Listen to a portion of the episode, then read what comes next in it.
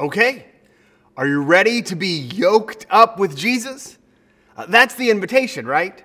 And it sounds so crazy to submit to a yoke, right? That's what a beast of burden does. That means you're agreeing to the work. And yet Jesus says, take my yoke upon you and learn from me, and what you'll find is rest. Isn't that an amazing invitation? And that's what we've been discovering in this masterclass, that if we will let Jesus be the one that teaches us, while there is work to do, the work that Jesus calls us to is work that restores our soul and brings us joy. So that's the invitation today, the invitation of this whole series, to get yoked up with Jesus and let Jesus begin to teach us how to live. And we've talked about how important this image of the yoke is, right? Because once you're kind of yoked in there with Jesus, when Jesus stops, you stop. And when Jesus moves, you move. And when Jesus walks the straight and narrow path, well, then so do we. We walk with Jesus, and he guides us in the direction, and he guides us in the pace that we need to go. When we are weary, Jesus pulls the load. And when we are prone to wander off and run off, Jesus guides us in the direction that God is calling us. That's what it means to be yoked up with Jesus. And today, as we find ourselves in the yoke with Jesus, continuing this master class, learning from Jesus, we're going to encounter one of the most important truths of life. Kind of a fundamental truth about how to thrive and make it in this life. It's true for kids, it's true for parents, it's true for the young, it's true for the old, it's true for men, it's true for women. It's a truth for everybody about how to thrive in life. But to find the truth, we need to tell a story. It's a story from the Bible from early in Jesus' ministry.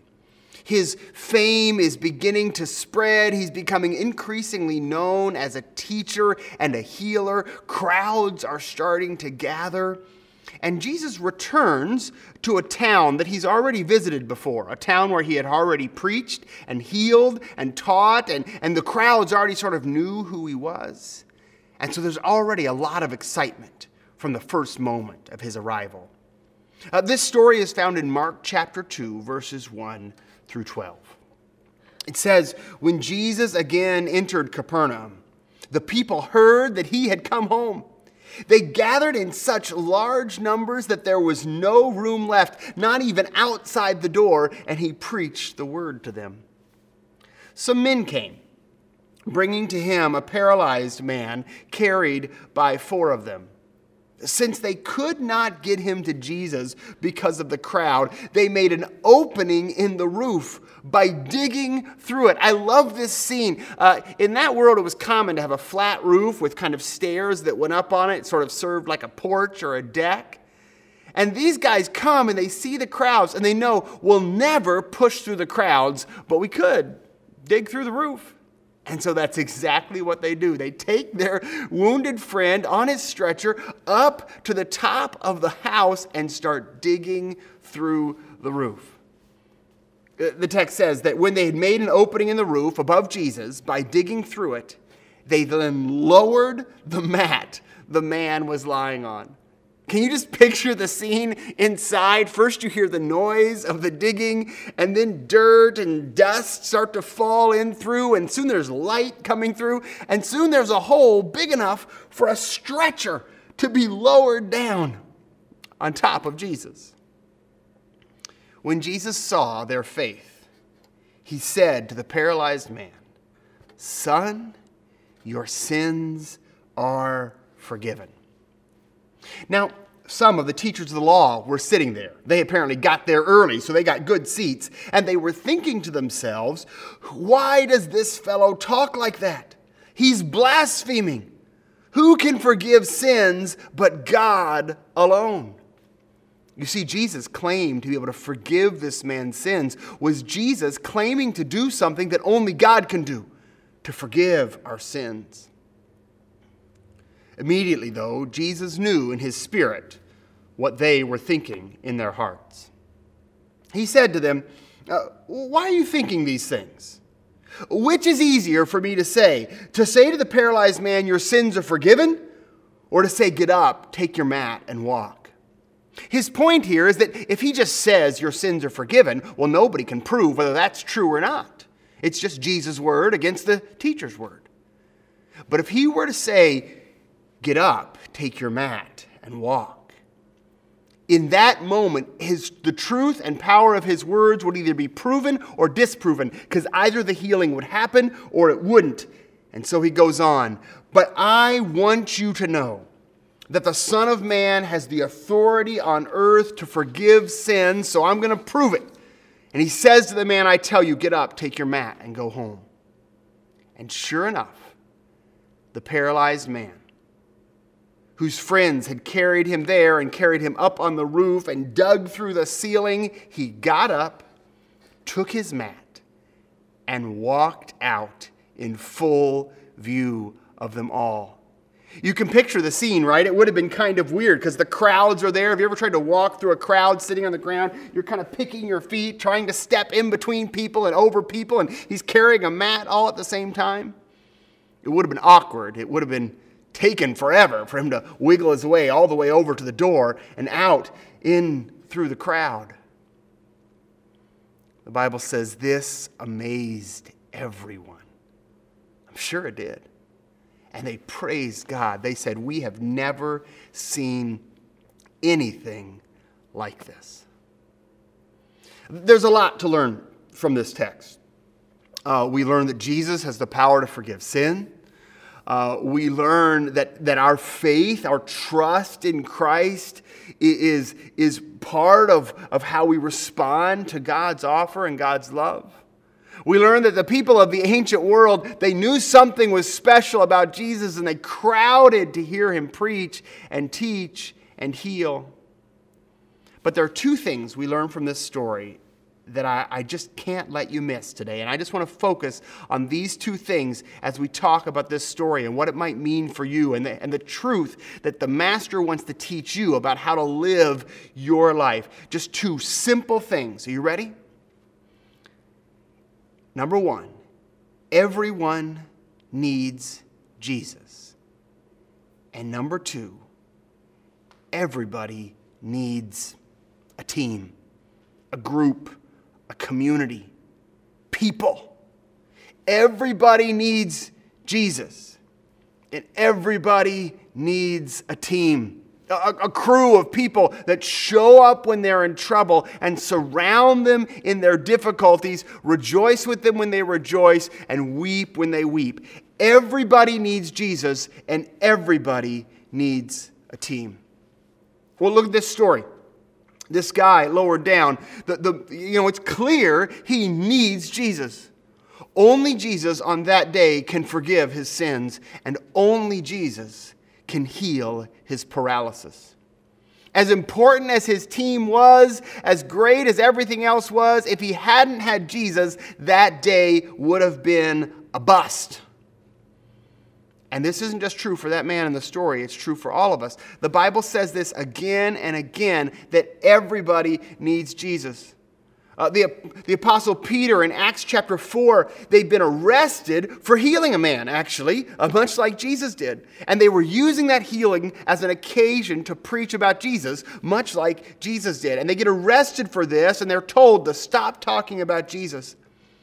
And in Acts chapter 4, Peter says, "I want you to know this, you and all the people of Israel, it is by the name of Jesus Christ of Nazareth, whom you crucified, but whom God raised from the dead, that this man stands before you healed. Jesus is the stone which the builders rejected, who has now become the cornerstone." And listen to how Peter ends. "Salvation is found in no one else, for there is no other name under heaven given to mankind by which we must be saved." He says everybody needs Jesus. Jesus is the only one who saves. Again, the Bible just again and again reminds us this. Jesus himself says, "I am the way and the truth and the life. No one comes to the Father except through me." I think about the time in John chapter 6 when Jesus has preached a controversial sermon and many people wander away, and Jesus turns to his many disciples that haven't left, and he says, "Aren't you going to wander away too?" And they say, "Well, where else are we going to go?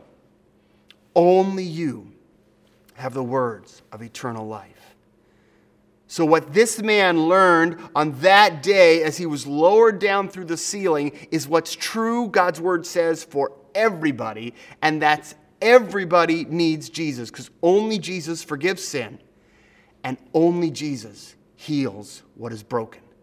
Listen to that again. Everyone needs Jesus, because only Jesus forgives sin, and only Jesus heals what is broken. But the second truth of this story that we learn from this man's life is that everybody needs a team. Everybody needs a group of people that are for us, they're on our side, and they're with us. They stick with us. They don't abandon us. Again, go back to our story. You see, as much as he needed Jesus, if he hadn't had his team, he never would have made it there, right? You know, if these four healthy guys couldn't make their way through the crowd, there's no way the paralyzed man in the story could. And yet, he had a team. He had not been abandoned, and not just any team. He had a faithful, committed group of companions that were willing to climb up on the roof, dig through the ceiling, lower him through the ceiling, do major property damage so that this guy could get to Jesus. And the Bible is crystal clear that you need people like that. People that will climb up on the roof and do property damage so that you can meet Jesus. Again, look all throughout God's word. It talks about how Christians are called to love one another and care for one another and serve one another and comfort one another and support one another and grieve together and laugh together. And if all those one another actions are part of what it means to follow Jesus, well, then that means you can't fully follow Jesus without a group of people around you that are sharing that spiritual journey, right? I love Ultimate Frisbee. I'm not great at it, but it's probably the game I'm best at. I love Ultimate Frisbee, but you can do it. There's not much you need for Ultimate Frisbee. You know, you don't need much. I've played it in basketball courts. I've played it in parking lots. I've played it in fields. I've played it in backyards where you're dodging trees. You don't need much of a field. You don't need much equipment. I mean, basically, you just need a Frisbee, right? I mean, lines and goals are nice, but you don't have to have end zones. You can figure it out, right? Anything past that bush, well, you know, that'll do. You need a Frisbee, but you do need other people. I've tried to play Ultimate Frisbee by myself. It's a really boring game. You throw the Frisbee and then run and pick it up off the ground, and that's all you got. And following Jesus is the same way. You don't actually need much. But everybody needs Jesus, and everyone needs a team. Let me say it the other way. Think about this. Think about all the people you know in life. Think about all your friends and family and coworkers and classmates. Maybe picture some of them. Here's what I want you to hear. No one is meant to live without Jesus. And no one is meant to live without community. So if you know somebody who doesn't know Jesus and understand about Jesus' love for them and compassion for them and Jesus' forgiveness for sin and healing of our brokenness, they're missing out on how they were meant to live life, because nobody is meant to live without Jesus.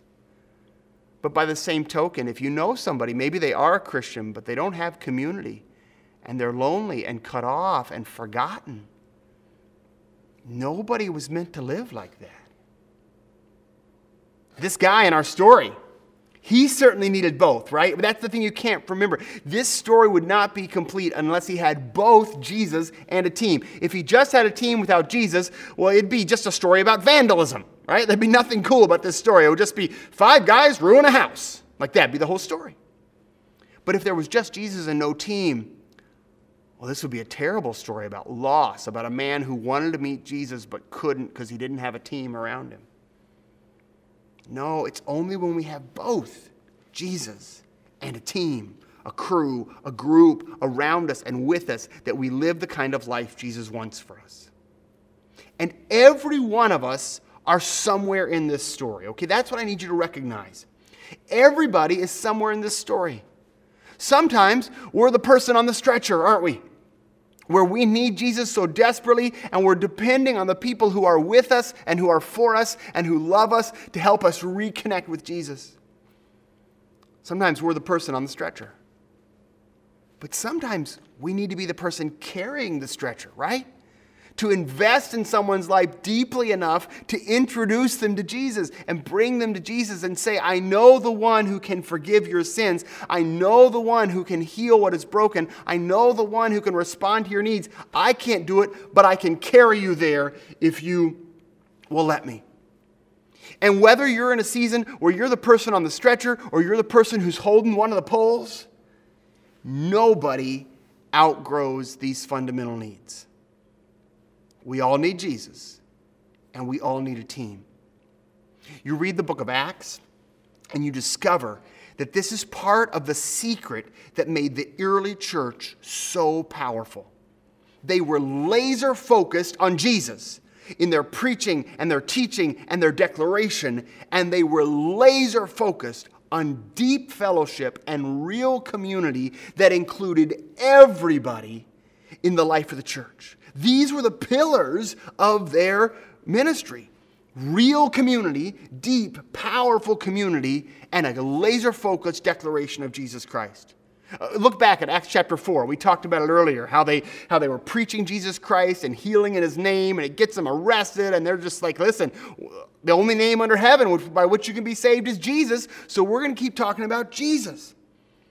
At the end of that chapter, after the arrest is over, we discover in verse 23 that the people have already gathered to pray. Peter and John return from their arrest to find that the community, the team, had not abandoned them, but in fact had gathered to pray for their rescue, and they continued in prayer. In Acts chapter 4, verse 32 and 33, listen to this explanation of the priorities of the early church. Acts chapter 4, 32 and 33. All the believers were one in heart and mind. No one claimed that any of their possessions were their own, but they all shared everything they had. That sounds like quite a team, doesn't it, right?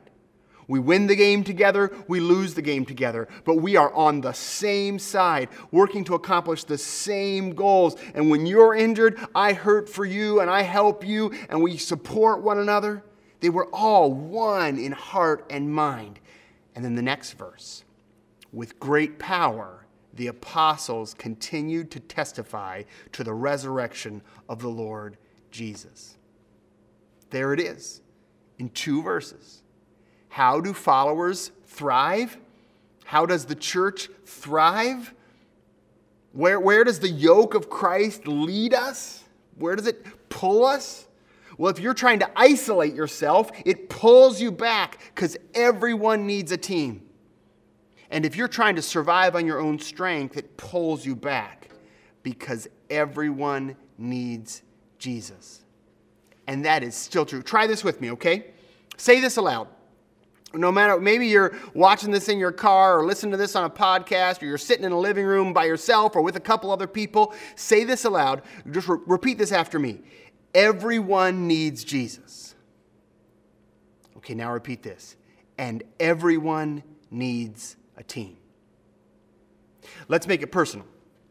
Let's make it about you, okay? Try this with me, because this is just truth from God's word. I need Jesus. Say that with me. I need Jesus. Now say this. I need Jesus. A team. Try that one. I need a team. See, it's true about everyone, which means it's true about you. It's also, though, true about everyone you know. Let's try this as one big long sentence. Let's say it all together. I'll say it, and then you repeat it with me. Everyone I know needs Jesus, and they need a team. Say that with me. Everyone I know needs Jesus, and they need a team. And here's what I know. I know that COVID has made this a challenge, right? Some of the easy ways a person might have met Jesus by just showing up at a church event or something like that has gotten more complicated in the COVID season. And certainly a lot of our teams have been disrupted by COVID. That's kind of one of the things I've observed is that COVID is the great relationship disruptor because it has messed up so many of our common strategies for maintaining relationships. I know it's had that effect on me. A lot of my strategies for maintaining relationships centered around shared meals or small gatherings. And many of those have been disrupted or sometimes even ended because of the disruption of COVID. In fact, almost everyone I talk to, when I ask them how they're doing, eventually shares that this last 5 months of their life has weakened their important relationships. Now, maybe it's strengthened a few relationships if you got quarantined with your family or somebody like that, you know. But most people I talk to say that most of their relationships have been weakened by this season. So what do? Well, we either give up and give in and wait for all this COVID stuff to be over, or we rise up and dig in and commit to this principle. We commit to Jesus and we commit to strengthening our communities, rebuilding the team, getting the band back together. And if Jesus is the one who's driving the yoke, folks, well, then we know which of those choices we need to make. We know we can't give in because Jesus is so clear. Everyone needs Jesus and everyone needs a team. And I just want to say to you as directly as I know how, and I'm preaching to myself too because I've got to hear this gospel word as well. We must resist the relational erosion that COVID has caused. And the way to resist that is not to get angry about social distancing or get angry when somebody wants you to wear a mask or get angry about how we have to sit farther apart. That anger doesn't actually help us resist the relational erosion. It just makes the relational erosion worse. Instead, the way we resist it is by getting creative, recommitting to Jesus and recommitting to intentionally connecting relationally with others.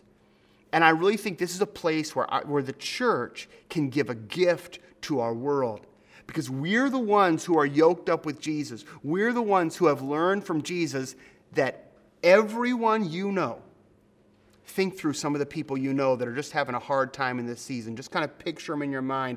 Maybe it's a family member or a coworker or a neighbor, and you can just tell that they are at their wits' end with loneliness or anger or depression or struggle. Maybe it's you, and that's kind of where you are. You're just like, I'm so sick of all this. My guess is you need two things. My guess is the person you're thinking about just needs two things. They need Jesus, and they need team. Just for a second, I want to talk in a very specific way about how you can do that. How you personally can find Jesus and find a team, and how you can help others do that as well. Now, obviously, this spiritual truth is true generally, but for it to matter, for a general spiritual truth to matter, it has to be expressed specifically. And I want to talk about one specific way you could express this. We're doing this thing in about a month called Love Does. It's a sermon series that'll affect our weekend worship for 6 weeks. But more than that, after the kickoff week, the next 5 weeks, the sermons will line up with a small group or Sunday school class study guide. And we think this is an opportunity for our whole church to respond to this teaching from Jesus, that everybody needs Jesus and everybody needs a team. The content of the study is about how God actively loves us. Love does, love acts. And how we, having been loved by God, are called to respond with active love for others. It's going to be a fun series and an inspiring series that reminds us the mission of the love of God. Certainly one of the ways you're going to be challenged to participate is in worship. I hope that everybody will make a commitment that they're going to attend worship all 6 weeks in a row, not miss a single week, whether it's outdoors or online or who knows what, they'll commit to be in worship. But one of the ways that you participate in this Love Does project that comes up in September is in a group with your team. Why are we prioritizing participating in a group so much? Well, because of what the Master teaches us. Everybody needs Jesus, and everybody needs a team. For kids and students, we're making this really easy. Kids and student groups launch September 9th. Some meet at the church, and some meet online, and some meet in homes. But wherever yours meets, this is the perfect place for you to learn about Jesus and for you to find your team. You hear that? It's the perfect place for you to what? Learn about Jesus and find your team. Why? Because everybody needs Jesus and everybody needs a team. So kids, students, go online, fcc-jc.org, and find the details for where and when your group is meeting. They launch September 9th. For college-age students, your stuff launches tonight, August 30th. College nights begin with food, yard games, awesome fellowship, some great teaching. Again, why would you invest in such a thing? Why would you leave your campus or your house or your dorm or your apartment and drive to go get some free food? Well, that might be the answer, free food. But other than free food, why would you do it? Because you need Jesus and you need a team. If you want the details about those gatherings, you can get those details from the FCC College Age Instagram page. This is for anybody who's college age, whether you're taking a gap year or you're in class or about to graduate, wherever you are, head to FCC College Age, the Instagram page, and find out how you can get connected starting August 30th. Now, for adults that are older than college age, I'm going to be honest. For you, I'm going to raise the stakes. If everyone you know needs Jesus and everyone needs a team, I just want to be clear. I want to just ask you, do you have a strategy for helping the people you know find Jesus? Do you have a strategy for making sure the people you know have a team that is for them and with them? What about for yourself? Do you have a strategy to make sure you stay connected in these crazy times? Stay connected to Jesus and stay connected to your team. Here's my challenge. I hope that everyone will get on a team for these seasons. Maybe that means you'll reconnect with a Sunday school class that you used to be engaged with, or maybe you'll join one of the lots of Love Does groups that we're going to be launching and you'll see advertised over the next month. It's super easy. Go to fcc-jc.org/LoveDoes, and there'll be a button that says, I want to join a group. I want to get with some people to learn about the love of God and how can I express it, to learn about Jesus and to get reconnected to a team. I hope every single person who watches this does that. But I've got a second challenge. This probably isn't for everyone, but it's probably for most people. And it's definitely for you. I hope that hundreds of us, and I really mean hundreds of us, will decide to gather a team. Because remember, it's not just that you need Jesus and you need a team. It's that the people you know need Jesus. The people like you need Jesus. The people you work with need Jesus. And they need a team. We have put together a really, really user-friendly set of tools that will allow you to invite people and launch a Love Does group for these 5 weeks in alignment with our sermon series. It's going to be fun. It's going to be simple. It's the kind of thing that a person who already follows Jesus will enjoy, but it's also the kind of thing that somebody who isn't sure about Jesus, but they sure know they could use a team, and they are interested in hearing about the love of God, they would also enjoy this stuff. Maybe you could just ask yourself this question. What are some of the relationships I care about that have been weakened by the disruption of COVID? I bet you've got some. I know I do. Could you invest in those relationships by inviting them to a 5-week, really fun, really engaging Bible study? Maybe you could ask this. Who do you know? Picture somebody with me. Who do you know that needs Jesus right now? Maybe they need forgiveness, or maybe they need healing. Who do you know who needs Jesus? Who do you know who needs a team? So many of us are struggling with loneliness and disconnection right now. Who do you know who's struggling in that way? And remember, it is technically everyone you know who needs Jesus and needs a team. I wonder, are you brave enough to start a group for those people that you know who need Jesus and need a team? Are you brave enough to do it? We'll train you. We'll equip you. You've just got to be brave enough to say, hey, we're doing this thing at my church. Do you want to meet in my backyard every Tuesday night and watch this video and discuss the love of God? Do you want to meet over Zoom? Do you want to meet whatever you're comfortable? We're all in a different place with this COVID stuff. However you're comfortable meeting, that's how you should meet. Why does this matter so much right now? Well, it matters so much right now because we are in a hard season. When the need for Jesus and the need for a team of people to go through life with has never been greater.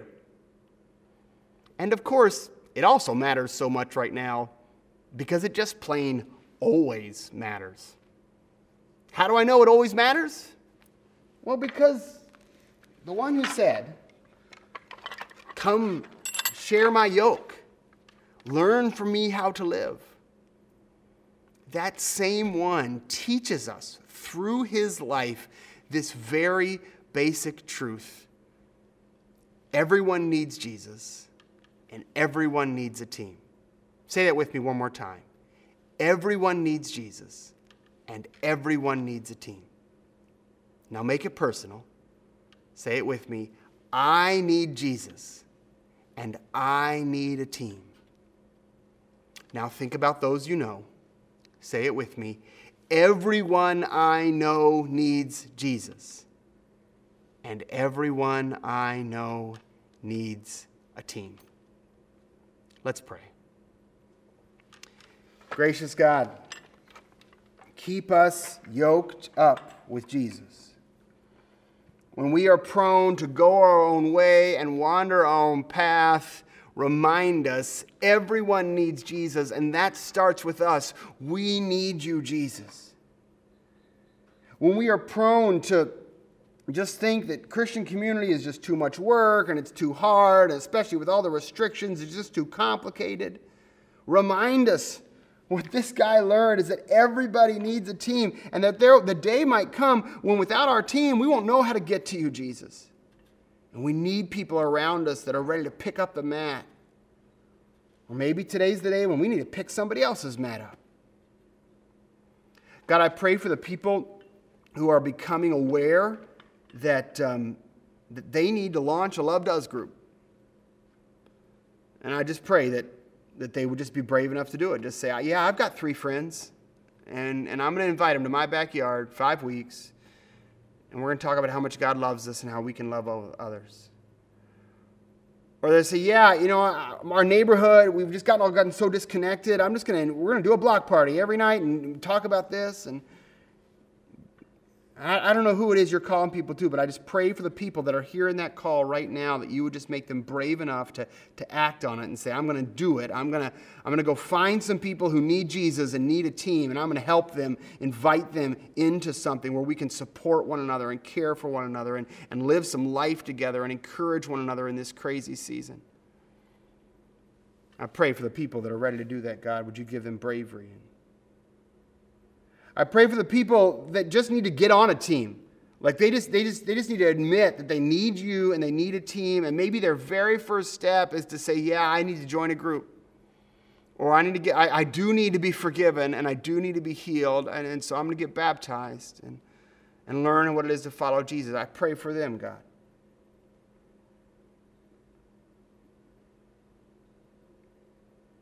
Mostly, God, I pray for me. And every single individual that's listening to this sermon right now, I pray for us that we would never forget our most basic and simple needs. Lord Jesus Christ, we need you to forgive us and to heal us. And Lord Jesus Christ, we need your people bind us close with brothers and sisters in Christ who can support us and strengthen us when we are weak, and whom we will support and strengthen in turn when they are weak. God, this is what we need. We need you and your people. Provide it for us. In the name of Jesus Christ, we pray. Amen.